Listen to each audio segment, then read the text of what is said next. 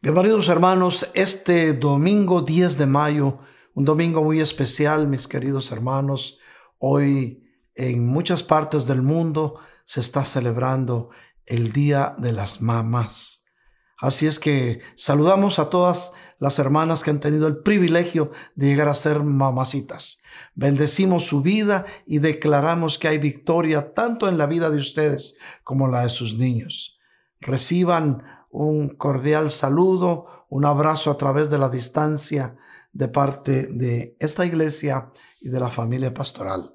Los amamos y deseamos que el Señor los siga fortaleciendo.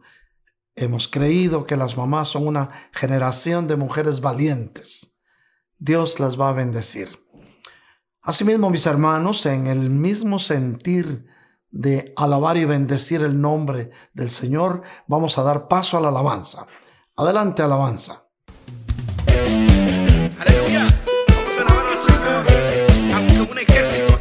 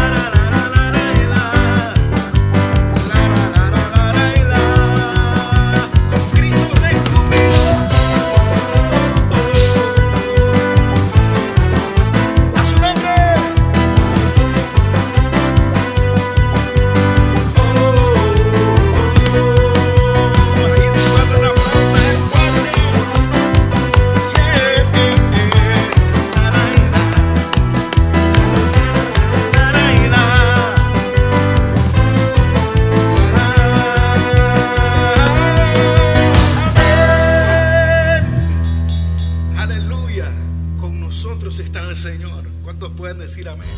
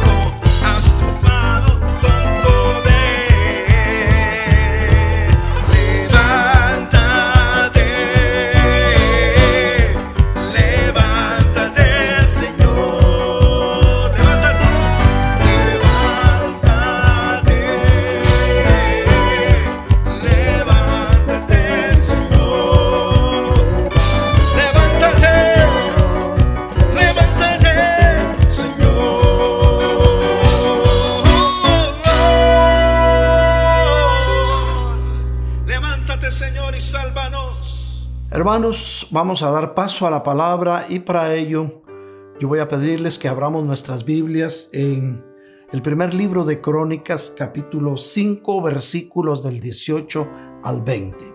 Leemos la palabra de Dios con el respeto que merece y dice así, los rubenitas, los gaditas y la media tribu de Manasés, hombres valientes, hombres que traían escudo y espada, tiraban con arco y que eran diestros en la batalla. Fueron 44.760 que salían a la guerra. E hicieron guerra contra los agarenos, Getur, Nafis y Nodab. Dios los ayudó contra ellos y los agarenos y todos los que estaban con ellos fueron entregados en sus manos porque clamaron a Dios en la batalla y Dios fue propicio a ellos porque confiaron en Él. Recordemos esto, mis hermanos, es tan importante que, que veamos esta porción de la palabra. Dice, Dios los ayudó. ¿Cuántos queremos que Dios nos ayude? Y los agarenos y todos los que estaban con ellos, es decir, los enemigos contra los cuales eh, tenían esta batalla, todos los que estaban con ellos fueron entregados en sus manos. ¿Cuál fue la razón? Porque clamaron a Dios en la batalla. Palabra clave, clamamos a Dios en nuestras batallas. Ellos clamaron a Dios en la batalla y dice la palabra, y Dios fue propicio a ellos porque confiaron en Él. Amén. Padre Santísimo, te damos gracias por esta bendita palabra. Creemos, Señor, con todo nuestro corazón que esta tarde de domingo tú vas a hablar a tu pueblo, Señor, porque siempre tus instrucciones son maravillosas y nos traen a la reflexión tus misericordias y podemos entender, Señor, que tu mano poderosa está con nosotros, está con tu pueblo, con este pueblo que te ama, con este pueblo que te adora, con este pueblo que de una o de otra manera están buscando de tu presencia. Señor, háblanos, Padre, pero para todo esto te rogamos que nos des un espíritu de sabiduría, con lo cual vamos a entender mejor tu revelación. Gracias, Padre, en tus manos estamos. Vemos entonces, mis hermanos, este pasaje del libro de Crónicas, primer libro de Crónicas, y nos habla de esta batalla en la que fueron de tres tribus, de tres tribus de, Israel, los hijos de Rubén, eh, los hijos de Gad y la media tribu de Manasés. Recordemos que Manasés era hijo de José, pero Jacob los los adoptó como sus propios hijos, ya no eran nietos sino hijos. Entonces estas tres tribus representadas en esta batalla, y veamos hermanos, no eran pocos, eran 44.760 soldados que salieron a la batalla. Pero vamos a ver algunas características que tenían estos soldados. Recuerda, mi hermano, cuando vas a pelear tu batalla, no vayas con las manos vacías. Lleva las armas poderosas que el Señor te ha dado. Vemos que estos soldados traían escudo y traían espada. El escudo para nosotros como cristianos tiene un simbolismo, una representación bastante hermosa porque es algo que Dios admira en sus hijos. El escudo sirve en la guerra, servía en aquellos tiempos para eh, defenderlos de los dardos encendidos de los ejércitos enemigos. Deberían, necesitaban saber usar bien esa arma de defensa. El escudo es un arma de defensa. Para nosotros el escudo representa la fe. O sea que la mejor arma para podernos defendernos de los dardos encendidos que el enemigo te quiera lanzar en estos tiempos va a ser tu fe el escudo de la fe. Y tenemos que aprender a manejar bien esta arma. ¿Y cómo? Haciendo que nuestra fe crezca. Porque sin fe, mis queridos hermanos, es imposible agradar a Dios. Y es un ingrediente tan necesario en los tiempos que estamos viviendo, porque por fe estamos de pie. Por eso el Señor dice, en el mundo habrá tribulación, pero tengan fe en mí. En unas versiones dice confíen en mí. Confiar en alguien es poner toda tu fe en Él. Y dice porque yo he vencido al mundo. O sea que el mismo Señor nos está exhortando a que usemos el escudo de la fe. Una de las características que este ejército de hombres valientes llevaba. Dice, hombres valientes que traían escudo, pero también traían un arma la única arma defensiva agresiva de la armadura de Dios. Arma agresiva, arma de ataque. Y es la espada. La espada para nosotros representa la palabra de Dios. La palabra de Dios que es viva y, eficaz y más cortante que una espada de dos filos y penetra hasta lo más profundo de nuestro ser para arrancar de ahí lo que no le da la gloria a Dios. Vemos entonces dos armas poderosas que este ejército llevaba. En el transcurso de este mensaje vamos a hablar un poquito más profundo de estas dos, dos armas, aunque también recuérdense que tiraban con arco y el arco es un arma legendaria que se usaba desde el principio de los tiempos, pero que tiene un significado para nosotros como cristianos que lo vamos a ver más adelante. Tiraban el arco, dice. Y eran diestros en, en la batalla. Dios quiere que tú seas diestro en la batalla. Todos los días libramos batallas, mis hermanos. Todos los días en la mayoría de los casos necesitamos enfrentarnos a batallas para los cuales necesitamos estar bien entrenados, preparados y saber usar las armas que Dios mismo nos ha dado. Dile a, a, tu familia, Dios nos ha dado armas poderosas. Y las armas poderosas que Dios nos ha dado son armas que pueden atacar tanto a potestades de los aires como a potestades de la tierra. Por eso, mis hermanos, el Señor no te ha mandado con las manos vacías, te ha dado una armadura para que puedas pelear tu buena batalla. Pero vemos entonces que este ejército hizo la guerra contra los, sus adversarios. Pero vemos un detalle muy importante que nos dice la palabra en este en esta, en esta porción de la Biblia y es el versículo 20 del primer libro de Crónicas del capítulo 5, cuando dice Dios los ayudó contra ellos. Hermano, quiero decirte, Dios quiere ayudarte en contra de tus enemigos. Dirás, yo no tengo enemigos, qué bueno, pero tenemos un adversario que anda como león rugiente queriendo devorar a los hijos de Dios. Por lo tanto, si tenemos adversario, el enemigo y sus demonios, pero sabemos que está vencido, porque es más grande el que está dentro de ti que el que está en el mundo. Pero Dios nos ayudó contra ellos. Dios te va a ayudar. Dios te va a ayudar en contra de aquellos que te quieran hacer daño o de las corrientes que se muevan alrededor del mundo en este tiempo. Quiero decirte que Dios está de tu lado y Él quiere ayudarte. Dios nunca te va a abandonar a menos que tú lo abandones a Él. Pero Dios los ayudó y sus enemigos, los agarenos y todos los que estaban con ellos, fueron entregados en sus manos. Dios va a entregar en tus manos a aquellos que te han querido hacer daño.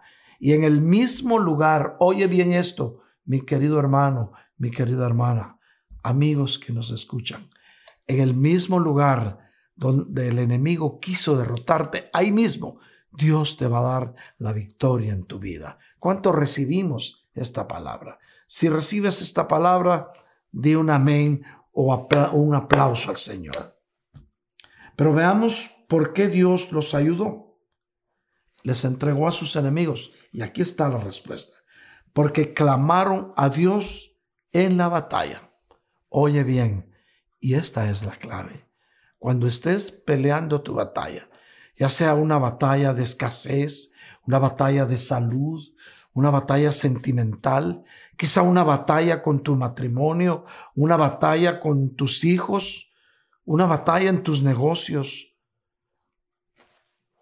la que sea, quiero decirte, si tú clamas a Dios en la batalla, Dios va a ser propicio en ti. Dice aquí, porque Dios los ayudó, porque clamaron en la batalla y Dios fue propicio a él. Dios quiere ser propicio a ti en medio de tu batalla porque Él tiene ya ganada esa victoria.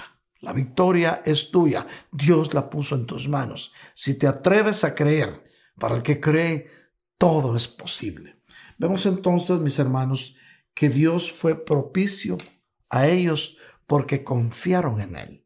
Ingrediente principal para que Dios sea propicio contigo es que confíes en Dios. Porque su palabra dice, mas los que confían en el Señor jamás serán avergonzados. Por eso es que no quieres ser avergonzado, que tu confianza sea solamente en el Señor. Él es el amigo que nunca falla. Él es nuestro único Dios que no ha perdido una sola batalla. Y vemos entonces aquellos hombres, eran hombres valientes, fíjate bien, hombres valientes. Y vamos a ver qué representa valentía. La valentía de aquellos hombres no era solamente porque llevaban escudo, porque llevaban espada o porque eran diestros. La valentía de aquellos hombres es porque clamaron a Dios en medio de la batalla y Dios les fue propicio porque confiaron en Él. La clave para tener victoria, mis queridos hermanos, no es solo esperar, es necesario clamar en medio de tu batalla y el Señor será propicio contigo. Recuerda, no hay victoria si no hay batalla. Para que puedas salir victorioso de algo, tienes que haber peleado una buena batalla.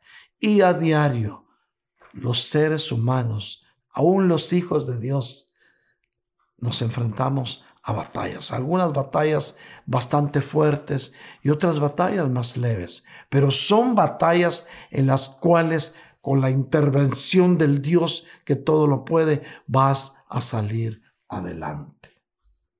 Recuérdate, no hay un día claro, no hay un claro amanecer si no hay una noche oscura. Después de la oscuridad viene el sol, viene la luz maravillosa. Si has estado viviendo momentos de oscuridad, si has estado viviendo momentos difíciles, deseando que te amanezca un nuevo día, el Señor te dice hoy, yo estoy contigo, yo soy tu amanecer. ¿Cuánto lo recibimos? Vemos entonces que para esto tenemos que entender bien cómo y de qué manera se puede manifestar la voluntad de Dios en nuestras vidas. Y una de las formas en que Dios se va a manifestar es en la manera que tú lo buscas. Y para eso tenemos que ver cómo se nos presentó el Evangelio. Porque hay dos formas de presentar este Evangelio de bendición, esta palabra de bendición que viene del Dios Todopoderoso. Y no te estoy hablando de que te conviertas a ninguna religión. Te estoy hablando que hay un Dios que te ama, que hay un Dios que quiere pelear tus batallas y que quiere estar contigo para fortalecerte. ¿Cuántos nos atrevemos a seguir a ese Dios todopoderoso? Entonces vemos cómo se presentaba. Antes, mis hermanos, se presentaba un evangelio en el cual se decía, si no vienes a Cristo, te vas a ir al infierno. Entonces mucha gente, no por el amor del Señor, no por arrepentimiento, venían a Cristo, sino venían y seguían al Señor por miedo a la condenación eterna. Y el Señor no nos llamó a que vengamos a buscarlo con miedo. Dios nos ha llamado para que vengamos delante de Él con un corazón contrito y humillado, porque un corazón contrito y humillado Dios nunca lo va a abandonar y nunca lo va a rechazar. Entonces no es válido decir, si te conviertes a Cristo no te vas al infierno. Esta manera de presentar la nueva vida en Cristo no conmovía el corazón de nadie. Lo que hacía era crear miedo a las llamas eternas. Y Dios no te llamó a que le tengas miedo. Es tan diferente el temor a Dios, porque el temor a Dios es reverencia a Dios, el respeto. Nuestro buen Dios lo que ve es un corazón humillado, un corazón dispuesto y el cual Él nunca va a rechazar. ¿Cómo está tu corazón? ¿Cómo está tu disposición para buscar la misericordia de Dios en esta tarde de domingo? Nuestro buen Dios lo que va a ver en ti va a ser lo que hay dentro de ti. Por eso es que cuando fue el profeta Samuel a ungir a David como rey, le dijo, este es, no mires la apariencia externa, porque Dios ve el corazón. Dios está interesado en tu corazón. Por eso tienes que guardarlo. La Biblia dice que sobre toda cosa guardada, guarda tu corazón, porque de él emana la vida. Podemos ver que nuestro Señor Jesucristo, y miren cómo Dios se conmueve más por los sentimientos que hay en ti que por el miedo que pueda haber a las tinieblas eternas.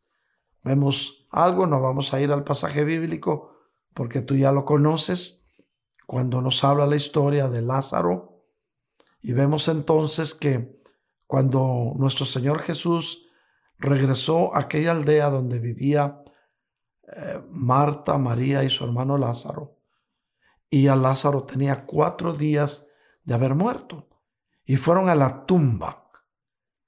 Y, y si nos damos cuenta, la Biblia dice, y Jesús lloró. Y alguien dirá, pero ¿estaba llorando por Lázaro? No. Nuestro Señor Jesucristo no estaba llorando por Lázaro. Lázaro tenía cuatro días de estar muerto, pero él sabía lo que iba a hacer. Lázaro lloró cuando vio llorar a María. Es decir, eso se llama compasión. Nuestro Señor Jesucristo sintió compasión por el dolor que había en el corazón de María. Cuando tú vienes delante del Señor con un corazón contrito, humillado y derramas lágrimas delante de Él, Él nunca te va a, ignorar ni te va a dejar desamparado. Él se va a conmover de tus lágrimas, las cuales llegarán hasta su trono como incienso grato. Claro, el Señor se conmovió de las lágrimas de María y lloró también por el dolor de María. Él sabía lo que iba a hacer, él, sabía que, que Lázaro iba a resucitar, aunque nadie lo entendía. Y lo tremendo es que en, ese, en esa visita al cementerio iban amigos de Marta, María y de Lázaro, que eran fariseos, y estaban viendo entonces cómo criticaban al Señor. Al Señor no le importó derramar lágrimas por el dolor de María, porque él sabía quién es. Cuando tú sabes quién eres, cuando sabes que eres hijo o que eres hija de Dios, y sabes que vienes del Padre y que al Padre regresarás, no te va a importar lo que digan. Al contrario, vas a, a venir delante del Señor, no te va a importar postrarte, no te va a importar vestirte de silicio, no te va a importar arrodillarte, porque sabes que estás adorando al Rey de Reyes y Señor de Señores el cual tiene promesas para ti, porque las promesas que nuestro Señor tiene para tu vida son mucho más grandes que las aflicciones pasajeras que hoy podamos estar viviendo. Hay pueblo de Dios que su aflicción no es la escasez, su aflicción son las noticias que le quitan la paz. Créele a Dios, que es el amigo sincero, que siempre te va a ver con ojos de misericordia y su mano poderosa estará contigo. Recibe esta palabra. La mano poderosa de Dios estará contigo. Ahora dile a los que están ahí reunidos contigo este domingo, diles, la mano poderosa de Dios está con nosotros. Díselo. Díselo porque Dios está interesado en que tú, como sacerdote de tu casa, puedas informarle a tu familia que su mano poderosa también está con ellos. Dios se conmueve del dolor de sus hijos. Pero vamos a ver otra manera en que presentan el Evangelio. Y dirán, pero si estamos hablando de los soldados valientes, vamos a ver, vamos a seguir. Otros venían a Cristo. Recuérdate que los soldados valientes estaban adiestrados para la batalla, pero no por eso dejaron de clamar en la batalla. Otros venían a Cristo porque se predicaba un evangelio, un evangelio de azúcar, pues, que decía, si vienes a Cristo, se acabaron tus problemas. Y entonces, como todos los seres humanos, siempre llevamos cargando un problema. Si es, si no es sentimental, es de dinero, si no es de trabajo, o es de soledad, o posiblemente puede ser de enfermedad. Entonces, si alguien venía y le decía, mira, si vienes a los pies del Señor, se van a acabar tus problemas. Todos iban, pero no porque ardieran de amor por el amado, sino porque iban con la esperanza que sus problemas se acabaran. Y es al contrario. Cuando vienes a los pies del Señor, te aparece el primer problema. Pero ¿cómo? Si ahora ya... Sí, el Señor no te dijo que se iban a acabar tus problemas. El Señor te dijo que ahora sí tienes un hombro en el cual recostarte. El primer problema que te encuentras es con la vieja naturaleza, la vieja manera de vivir. Vienes, te presentan a Cristo, sigues a Cristo y quieres llevar a cabo un cambio total en tu vida. Y entonces, mis hermanos, te aparece un problema. La vieja naturaleza, la concupiscencia de la carne, no está de acuerdo. Te quiere arrastrar a las cosas viejas que se supone que ya pasaron, porque la palabra de Dios dice que si alguno está en Cristo, nueva criatura es, que las cosas viejas pasaron y que hoy todas son hechas nuevas. Y entonces te enfrentas a, que tú quieres cambiar, tú quieres ser diferente, pero te jala la vieja naturaleza. Hermanos, si le pasó al apóstol Pablo, perito arquitecto de la iglesia, ¿cómo no nos va a pasar a nosotros? Porque ese evangelio en que te dicen que si vienes a los pies del Señor no es verdadero. Y vamos a ver por qué. Recordemos lo que nos decía Pablo. Y para eso, mis hermanos, vamos a ir a la carta del apóstol Pablo a los romanos, capítulo 7, versículos del 15 al 19. Lo tienes en tu pantalla. Y dice así, porque lo que hago no lo entiendo. Fíjate bien, recuérdate que Pablo no nació en un lecho de cristianos. Pablo al contrario, Pablo era fariseo. Estaba, había estado a los pies de Gamaliel, que había sido uno de los doctores de la ley, y se sabía la ley mosaica de principio a fin. Sin embargo, Pablo, el día que tuvo un encuentro directo con el Cristo resucitado, camino de, de camino, en el camino que iba, pues. En ese encuentro que tuvo, mis hermanos, Pablo ya no volvió a ser el mismo. Ya no volvió a ser el mismo. Cuando tú tienes un encuentro directo con el Cristo de la gloria, ya no vas a volver a ser el mismo. Pablo le cambiaron la visión. En ese camino de Pablo, no creas que iba de vacaciones, ni iba por lo menos a, a visitar amigos. Pablo iba en busca de cristianos para arrestarlos o para matarlos. Por eso es que cuando vas en contra de la voluntad de Dios y eres hijo y eres escogido, Dios te va a llamar y te va a subir a otro nivel más alto. Dios es fiel, Dios es justo, Dios es maravilloso. A Pablo, no creas que, le era fácil. Ahí le fue cambiado totalmente el disquete. Sin embargo, cuando Pablo escuchó la voz desde el cielo que le decía, Saulo, cosa dura es darte cosas en contra del aguijón. Y dice, ¿quién eres, Señor? Dijo, soy Jesús de Nazaret al que tú percibes. Pablo iba persiguiendo a los seguidores de Jesús. Y quien persigue a un seguidor de Jesús lo persigue a él. Sin embargo, le quitaron la visión. Quedó ciego. Y, entonces le dice, ¿qué quieres que haga, Señor? Pues ya no podía hacer nada, no podía ser útil sin poder ver. Ni siquiera podía caminar para entrar a la ciudad y que ahí lo atendiera. Dice que unas personas lo ayudaron para irlo a hospedar. ve y ahí se te darán instrucciones. Cuando Dios llama a alguien, poderosos guerreros que han confiado en Él, o poderosos guerreros que han estado luchando en contra de las cosas del Señor, pero son hijos Dios les cambia la visión y la trayectoria. Cualquiera hubiera dicho con todos los antecedentes de Pablo, ¿por qué el Señor lo llamó? Porque él sabía que le iba a ser instrumento útil en sus manos como tú.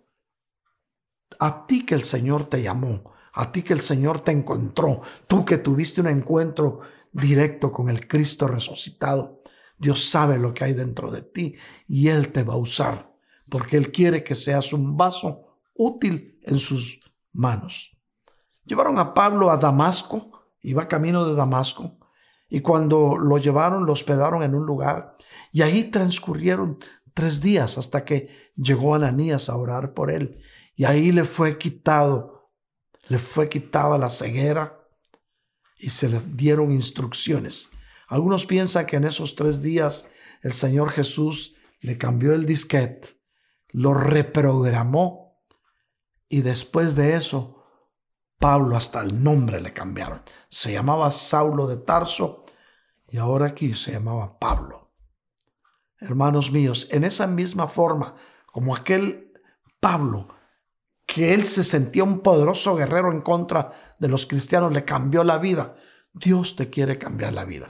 Pero ¿por qué vimos esto? Porque a pesar de que Dios le había cambiado la vida, aún dentro de él estaba esa vieja naturaleza, vieja naturaleza que, que lo inclinaba a lo malo. Y miren lo que dice Romanos 7 del 15 al 19.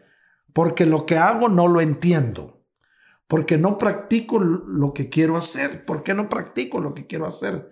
Sino lo que aborrezco, eso hago como que lo jalaba la vieja naturaleza. Y ese es el primer problema con el que te vas a encontrar cuando acabas de llegar a los caminos del Señor.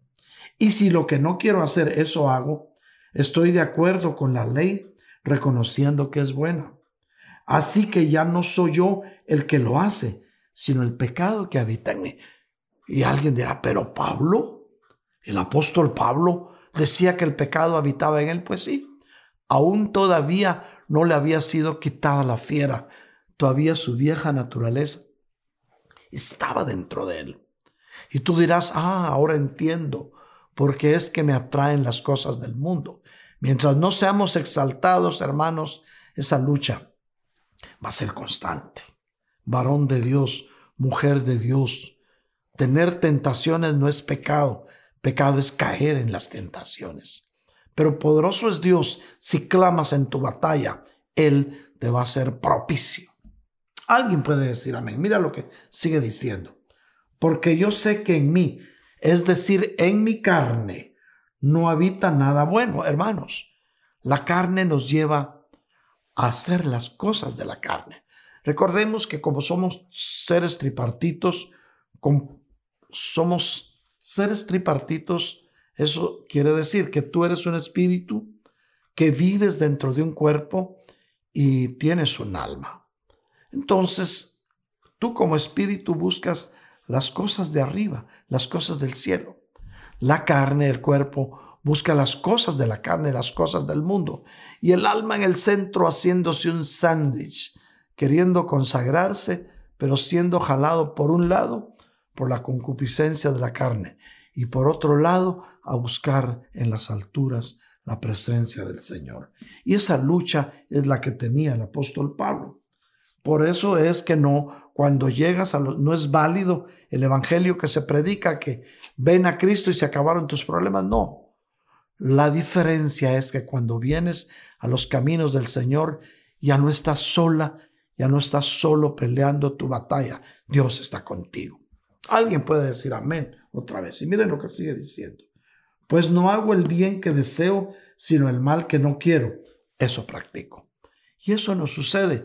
Pero ¿sabes qué, hermano mío? Si ya estás en los caminos del Señor, hoy tienes un hombro en el cual recostarte. No te alarmes porque te llegan pensamientos, porque te llegan deseos. Repréndelos en el nombre de Jesús. Pelea tu buena batalla Pelea tu buena batalla.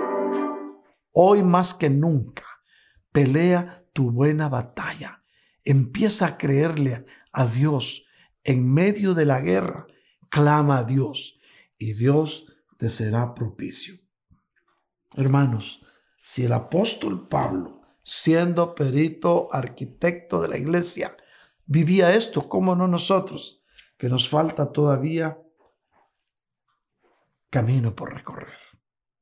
Hay diferentes batallas que ganar, mis hermanos. Hay batallas internas que tienes que ganar, que son en contra de tus áreas. Vemos en el versículo 18 de primera de, de Corintios, de no, primera de Crónicas 5, lo que leíamos al principio. Hermano, habla de hombres valientes. Mi hermano, para ti, ¿qué ser valiente? Pues ya vamos entrando mucho más. Bueno, en Cristo ser valiente es tener el coraje, la valentía de clamar al Señor en medio de tu batalla. Recuerda, mi hermano, si no hay batalla, no hay victoria. Recordemos a Moisés. Vamos a, a, tomar como ejemplo un pasaje bíblico. Y recordemos a Moisés en la batalla en contra de los amalecitas, o sea, contra los del pueblo de Amalek. Y vamos a ir para esto a Éxodo 17 del 8 al 16. Y dice así la palabra. Entonces vino Amalek y peleó contra Israel en Refidín. Moisés dijo a Josué, fíjense que ya, fíjense mis hermanos, ya Josué estaba tomando un liderazgo dentro del pueblo de Israel, aún estando todavía en la trayectoria del desierto. Moisés dijo a Josué, escógenos hombres y sal a pelear contra Amalek. Pero mira, dijo, le mandó el líder, le mandó al que estaban formando como líder, a su discípulo. Le dijo, escoge hombres y sube a pelear. Siempre cuando estás bajo la cobertura de un líder, él va a saber a, a dónde te va a enviar a pelear la batalla, porque él sabe, Dios le ha mostrado de lo que tú eres capaz. Y Josué hizo como Moisés le dijo, obediencia. Y peleó contra Malek y Moisés, Aarón y Ur subieron a la cumbre del collado. Mira bien, cuando estés peleando tu batalla, asegúrate que alguien subió al monte de oración a clamar por ti, a interceder por ti. Es tan importante el ministerio de intercesión. Dios bendiga a nuestras hermanas que tienen un ministerio de intercesión y ahí hay guerreras todos los días clamando, orando, peleando la batalla por ti, para que Dios te bendiga, para que Dios te guarde, para que Dios te, te dé bendición en tu trabajo, para que no te contamines con nada, para que tengas paz. Hay un grupo de hermanas, no estás solo, hay alguien clamando en el monte de la oración por ti. Clamamos todos los días. Por eso podemos estar confiados que si subimos al monte de oración a clamar por nuestros hermanos, las batallas van a ser ganadas. Y sucedió que mientras Moisés tenía en alto su mano, Israel prevalecía, pues ganaba. Y cuando dejaba caer la mano, entonces prevalecía el ejército de Amalek. Pero las manos de Moisés se cansaban de tenerlas en alto. Y mira lo que pasó. Entonces tomaron una piedra y sentaron ahí a Moisés. Mira qué tremendo. Moisés estaba cansado de estar con las manos en alto y de pie. Lo sentaron en una piedra y Aarón y Ur le sostenían las manos. Uno de un lado y otro del otro lado. Así estuvieron sus manos firmes hasta que se puso el sol. Fíjense cómo todos necesitamos que alguien nos levante las manos.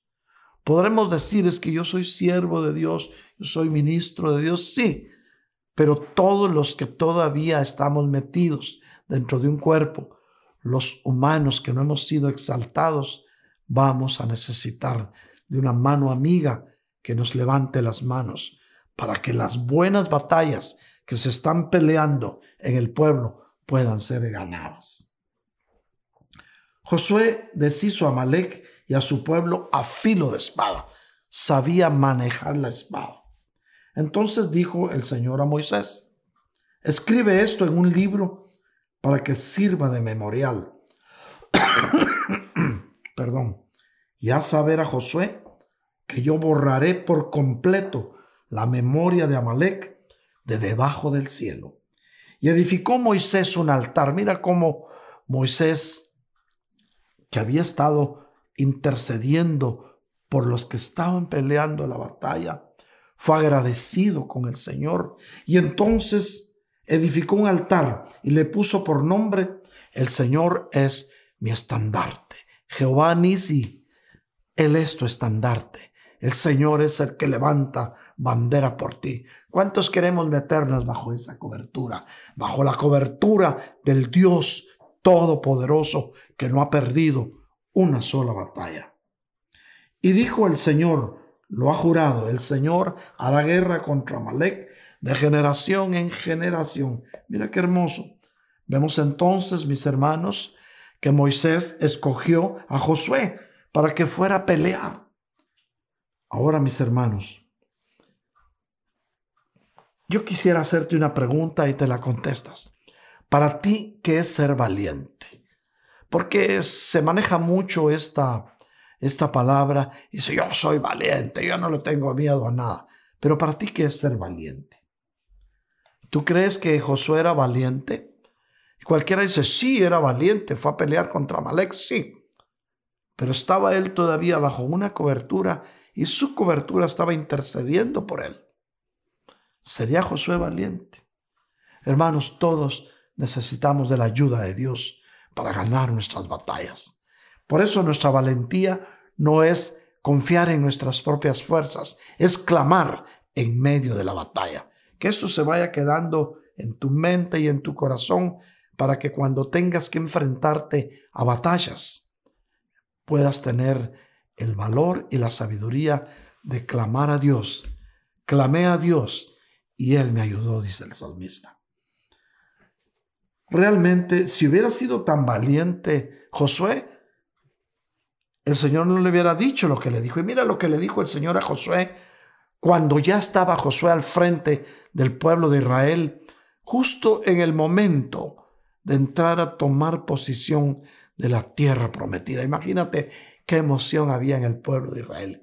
Iban a tomar ya lo que tanto habían anhelado durante esa cuarentena, durante 40 años, iban a entrar a la tierra que vierte miel y leche, a la tierra prometida. Dios tiene una tierra prometida para ti y es la patria celestial. Y quiero contarte que el tiempo de nuestra partida está muy cerca. El que tenga oídos para oír, que oiga lo que el Espíritu le dice a la iglesia. Pueblo de Dios, hoy es tiempo de ponernos a cuentas con el Señor. Hoy es tiempo, mis hermanos, de clamar en medio de esta batalla, porque el Señor está a la puerta para darte la victoria. Si entendiste lo que te quise decir, recíbelo en tu corazón y prepárate. La palabra clave es, ya no vivo yo, sino Cristo vive en mí. Mira lo que le dice el Señor a Josué cuando tomaba el liderazgo de Israel entrando a la tierra prometida. Vamos a ir a Josué 1.9. Se lo dijo a Josué, te lo dice a ti hoy. No te lo he ordenado yo sé fuerte y valiente. Hoy te dice el Señor, sé fuerte y sé valiente. No temas ni te acobardes. En el nombre de Jesús echamos fuera todo temor que haya en tu corazón. Toda cobardía, lo que ha de venir, lo echamos fuera. No temas ni te acobardes, porque el Señor tu Dios estará contigo a donde quiera que vayas. No te preocupes, no te van a poner ninguna marca. No te preocupes, yo sé por qué te lo digo. Es el, el Dios mismo ordenándole a Josué que sea fuerte y que sea valiente. Hoy te lo dice el Señor a ti. Pero miren hermanos, a propósito de valentía, ya vamos a terminar el mensaje, pero no quiero terminarlo sin antes hablar de algo tan importante este domingo 10 de mayo. Hoy domingo, mis hermanos, yo quiero hablarles de alguien que nació para ser valiente y se llama madre. Hoy se conmemora en muchas partes del mundo el Día de las Madres, el Día de las Mamás. Realmente las damas han sido equipadas de una doble porción de valentía para salir adelante en su misión de ser mamás. No es fácil, hermano. Ellas son el mayor ejemplo para la humanidad, pues sabiendo que el hecho de llevar a su hijo en su vientre puede representar para ellas exponer hasta su propia vida. Eso es el amor tan grande que Dios ha puesto en las mamás. Queridas mamás, reciban una bendición especial de parte de Dios en este domingo. Todos los días deberían ser para celebrar ese amor desinteresado, hermano, el amor más interesado, más desinteresado que pueda existir sobre la tierra es el amor de la mamá. Tu mamá te ama porque eres su hijo, no porque espera que le des nada. Inclusive las mismas mamás, aún no teniendo ellas, se despojan de lo que tienen para darle a sus hijos. Ese es el verdadero amor de Dios reflejado en la mujer aquí en la tierra. El amor que Dios ha puesto en esa en estas en estas mamás, en las damas. Es un amor que va acompañado de valentía. Hermanos míos, esfuérzate, sé valiente, no temas ni desmayes. Benditas sean hoy y siempre las queridas mamacitas. Que el Señor les siga fortaleciendo en esa misión de amor que les fue asignada. Iglesia de Cristo Elim de la obra de Buford en este día reconoce el esfuerzo que han hecho por sus niños y bendecimos su ministerio. Pero yo quisiera, mis hermanos, ya que estamos terminando, recordarte, este domingo el Señor quiere que en tu corazón se quede grabado esto. Es palabra que va para ti. Yo sé, mis hermanos, que es tiempo en que se están llevando a cabo muchas batallas en muchos hogares. Yo he recibido muchas llamadas y sé lo que está pasando en algunos hogares y hemos estado clamando por esas batallas. Pero recuerda algo, varón de Dios, mujer de Dios, en medio de tu batalla, clama al Señor y el Señor te va a ser propicio. La victoria en las batallas de las familias no es que uno es mejor que otro, es que juntos, siendo unos, agradamos al Señor.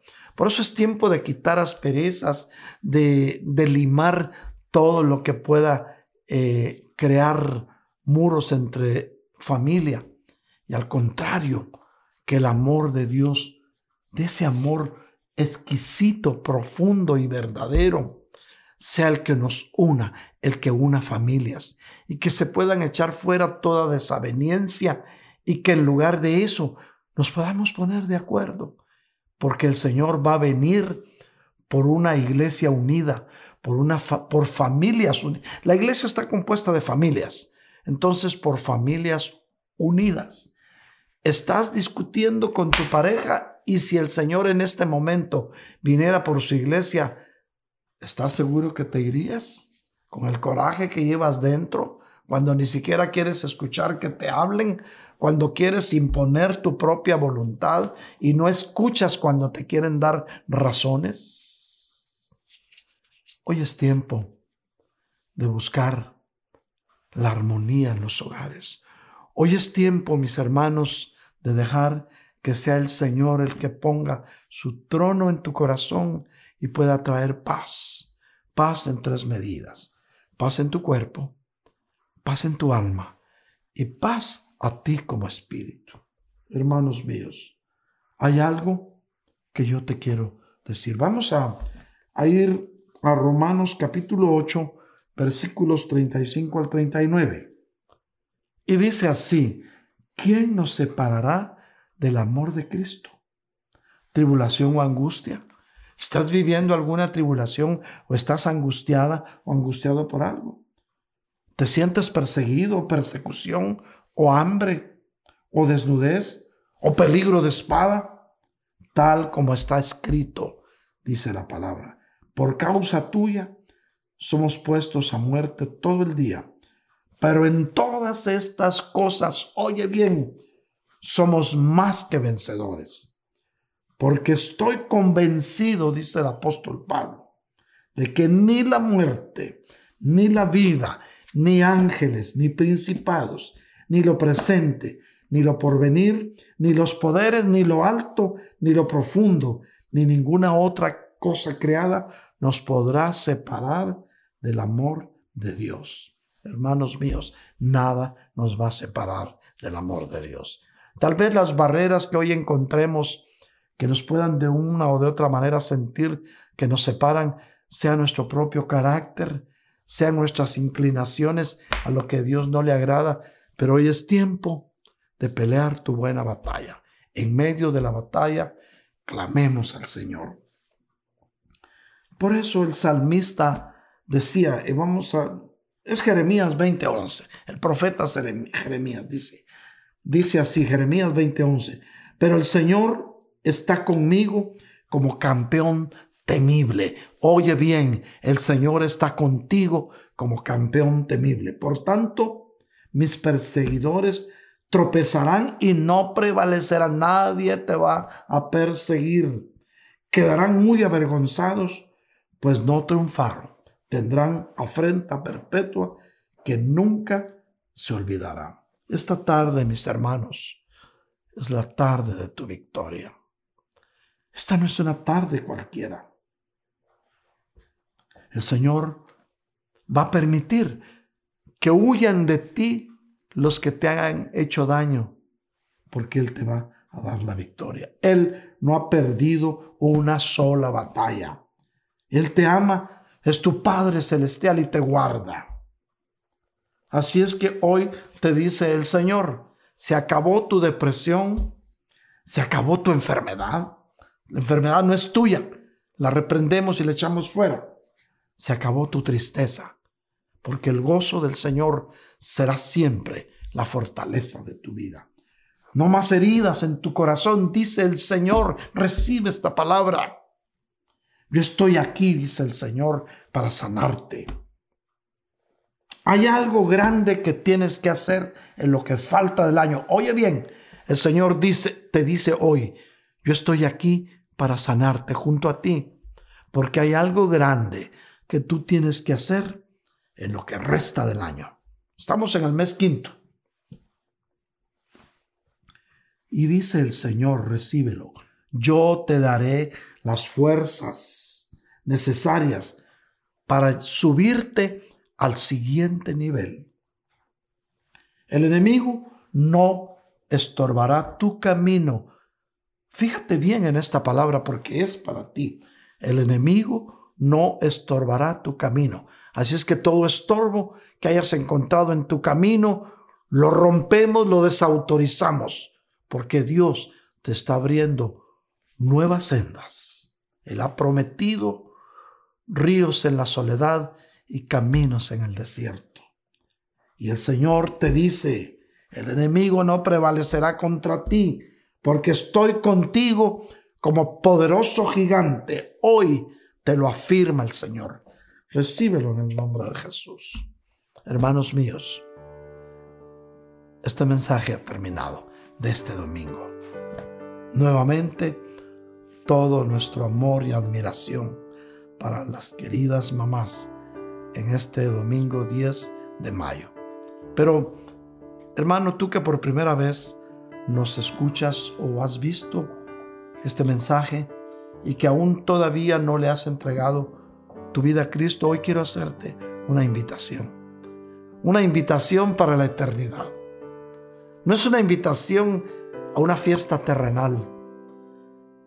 Recuérdate, solo hay dos lugares donde pasar la eternidad. Una es el cielo y otra es el lugar de tormentos de los infieles. Es tu decisión. Hoy es el día de tu victoria. ¿Quieres entregarle tu vida a Cristo?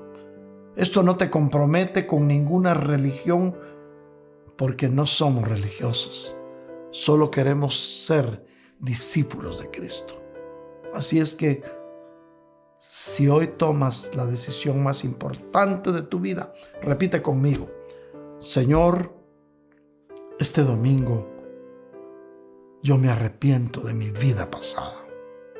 Yo te pido, Señor, que perdones los pecados, errores y desaciertos que he cometido y me puedas dar la oportunidad de aceptarme como uno de tus hijos. Esta tarde, Señor del cielo, yo creo con mi corazón y confieso con mi boca que tú, mi Señor Jesús, moriste en la cruz del Calvario y derramaste hasta la última gota de tu bendita sangre para pagar el precio de mi salvación. Perdóname, Señor, y acéptame como uno de tus hijos. Yo te recibo en mi corazón. Amén y amén. Si has hecho esta oración y la has hecho de corazón, puedes estar seguro que hoy hay fiesta en el cielo. Una nueva vida empieza para ti. Dice la palabra de Dios. Si alguno está en Cristo, las cosas viejas pasaron y hoy todas serán hechas nuevas. Amén. Mis queridos hermanos de Iglesias de Cristo, Elim del sureste, mis queridos hermanos pastores que han estado pendientes de esta programación, mis queridos hermanos a los que también amamos entrañablemente, de Iglesia de Cristo Elim, obra de Buford, déjame orar por ti. Estamos terminando este mensaje, pero no quiero terminar sin antes haber orado por ti. Padre Santísimo, en el nombre de Jesús, esta tarde de domingo yo vengo a bendecir a estos hijos e hijas tuyas. Yo vengo a pedirte, Señor, que envíes paz a los hogares. Que quites, Señor, toda desaveniencia, toda discusión, toda contienda. Porque, Señor, estamos conscientes que los tiempos que estamos viviendo son tiempos finales. Padre Santo, bendice a cada uno de tus hijos, guárdalos, Señor. Llénalos de tu amor perfecto, porque tu amor perfecto echa fuera todo temor, todo temor a lo que ha de venir, todo miedo por lo que pueda suceder, lo echamos fuera. No temas porque Dios está contigo. Y si Dios está contigo, ¿quién contra ti? En esta hora de hoy domingo por la tarde, bendigo tu vida, bendigo tu caminar, bendigo tu hogar. Y te digo algo en el nombre de Jesús. Es tiempo de pedir perdón y tiempo de perdonar. No es tiempo de hacerse la víctima. Oye bien, no es tiempo de hacerse la víctima. Es tiempo de perdonar de corazón y de pedir perdón. Y la paz de Dios, que sobrepasa todo entendimiento, estará contigo los días que nos queden de estar sobre la tierra. Pronto nos vamos, ¿eh? Pronto levantamos ese vuelo. Yo sé por qué te lo digo. Es tiempo de estar a cuentas con el Señor. Amén. Hermanos míos, esta tarde yo quiero decirte, en nuestro corazón está la mejor disposición de poder interceder por ti. Si tienes una petición de oración, están apareciendo los teléfonos en tu pantalla. Yo voy a, decírtelo. si lo quieres apuntar, 404-374-4888. 404-775-1204. Eh, puedes ponernos un texto con tu petición de oración o puedes llamarnos con toda confianza que en su turno te contestaremos y con mucho gusto estaremos orando por ti porque esto es bíblico. La palabra de Dios dice que si dos o más se ponen de acuerdo aquí en la tierra sobre lo que sea, Él concederá las peticiones de su corazón allá en el cielo. Así es que estamos de acuerdo, mis hermanos, en que Dios tiene poder para conceder tus peticiones. Escríbenos, mándanos un texto o llámanos y con mucho gusto el resto de la semana vamos a estar orando por ti. Asimismo, mis hermanos, eh, quiero orar por las ofrendas y los diezmos y aportaciones que en este momento están haciendo a la iglesia a través del sistema. Padre Santísimo, en el nombre de Jesús, yo vengo delante de ti esta tarde a bendecir aquellas hijas e hijos tuyos que han sido obedientes a tu palabra y que han aportado en tu reino en esta tarde. Señor, por favor, multiplica la semilla que han sembrado y haznos tierra fértil para que puedan recibir una cosecha abundante. Padre Santísimo, tú prometiste abrirle las ventanas de los cielos y derramar bendición sobreabundante sobre cada hijo tuyo que ha sido obediente. Pero también, Señor, tú prometiste reprender al que les quiera robar la bendición que tú les das. Guárdalos, Señor, bendícelos y provéeles en todas sus necesidades. Amén. Hermanos, quiero recordarles que este hoy domingo se termina el tiempo de ayuno, pero estamos convocando a un mes más de ayuno porque durante este mes de ayuno realmente, mis hermanos, hemos visto milagros, hemos visto prodigios, hemos visto sanidades, hemos escuchado testimonios de victoria, mis hermanos. Hemos visto con nuestros propios ojos milagros de multiplicación, hermano. Dios de la nada puede hacer mucho. Él da la palabra y las cosas se hacen. Así es que estamos convocando a un nuevo mes de ayuno. Pero recuérdate, no solo ayuno, también oración, porque el que ayuna y no ora solo aguanta hambre. Así es que por favor comuníquense con nuestra hermana Paulita Cárdenas eh, para ponerse de acuerdo en los turnos. Nosotros como familia pastoral vamos a iniciar mañana lunes eh, ayunando y luego después de eso se pueden ir apuntando desde ya para tener los turnos de ayuno y estoy seguro que cada familia que está ayunando ha tenido testimonios y ahora va a haber mucho más en este próximo mes.